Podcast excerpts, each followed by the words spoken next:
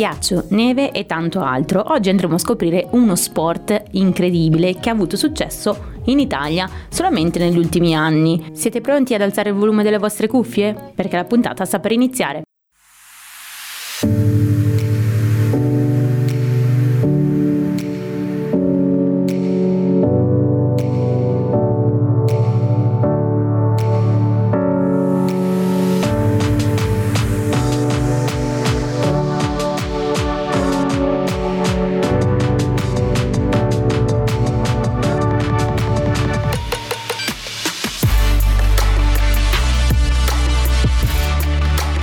Associamo la parola sport all'Inghilterra, la prima cosa che ci viene in mente è il football. Sì, perché lo sport più amato e seguito al mondo è nato proprio qui. Ma dovete sapere che sono molti gli sport nati oltremanica che hanno trovato successo in altri continenti. Ad esempio, lo sapevate che il baseball non è made in USA? Infatti è nato in Inghilterra perché si gioca in questo sport dal 1744 e venne portato negli Stati Uniti proprio dai coloni del Northeast. Il resto è storia naturalmente. Ma vi abbiamo anticipato che trattiamo di uno sport invernale. Che sport sarà nato nel Regno Unito? Il curling, infatti, lo sport più praticato in Canada, è nato proprio in Inghilterra, precisamente in Scozia.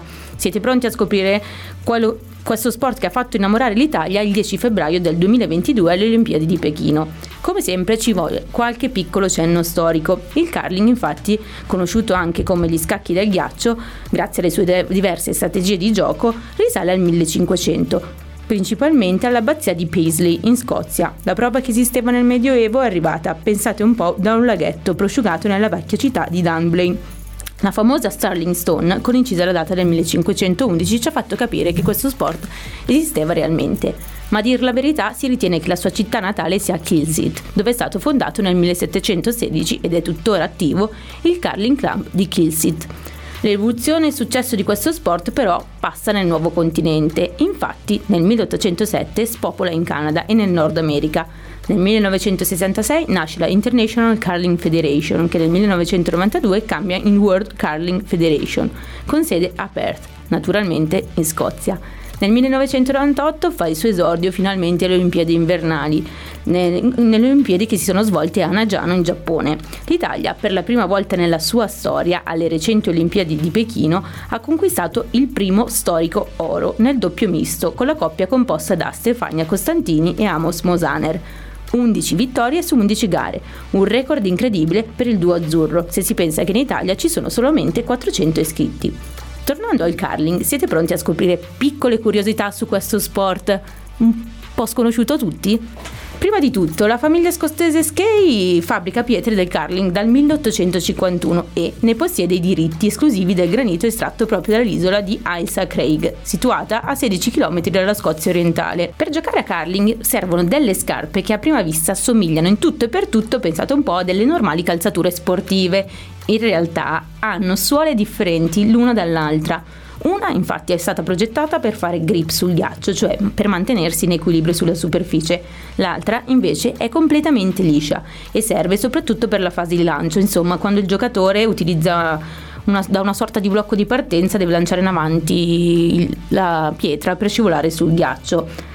Ma non solo, pensate un po' che ogni sport, come tutti, ha un personaggio fuori dagli schemi. In questo caso il curling ha Paul Gosle, una specie di hippie di Calgary che fece parlare di sé negli anni 70. Infatti le sue indubbie doti di giocatore erano dimostrate dai numerosi titoli vinti da, da giovane, ma aveva un po' delle diciamo particolarità. Prima di tutto guidava un classico furgoncino della Volkswagen, abbondava di birra indossava sempre gli stessi pantaloni a scacchi e portava una lunghissima barba, ma non solo, durante una partita arrivò persino a ordinarsi una pizza mangiandola mentre il suo avversario se la prendeva comoda durante la strategia di gioco.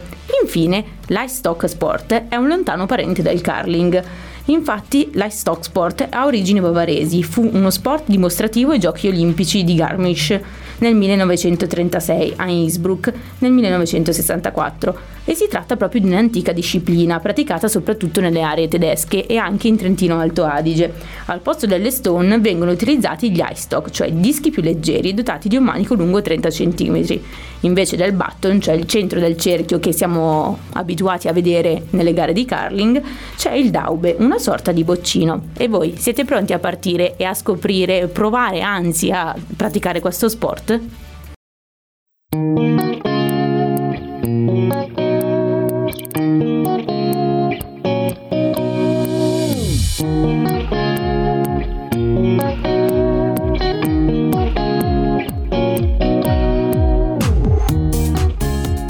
Arrivati al momento delle notizie sportive degli ultimi giorni. Dopo lo scossone che a livello societario ha azzerato i vertici della Juventus, con l'addio quindi di Andrea Agnelli e di tutto il CDA, nel futuro del club manconero potrebbe alleggiare lo spettro delle sanzioni legate all'inchiesta Prisma, che vanno pensate un po' da un'ammenda alla penalizzazione in classifica o persino alla retrocessione. Insomma, non si tratta sicuramente di un momento facile per la società bianconera. Passando sempre ora al calcio, ma ci spostiamo in Qatar, sono i giorni in cui c'è chi va in albergo piangendo, pronto a farsi le valigie per tornare al proprio paese, e chi esulta in campo perché il percorso al proprio mondiale continua.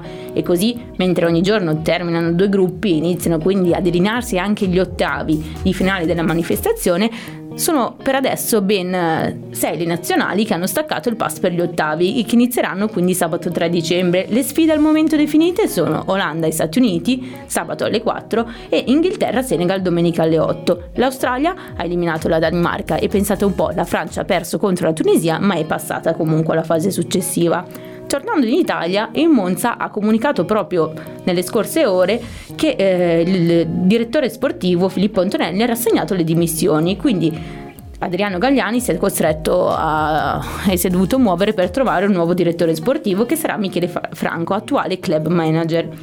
Passando agli sport invernali, abbiamo la Coppa del Mondo di sci di fondo e, pensate un po', è arrivato il primo podio per l'Italia che lo ha conquistato Federico Pellegrino, nato eh, nella 20 km a tecnica libera in seguimento ed è la prima volta che uh, sale su un podio individuale che non è giunto nella sprint.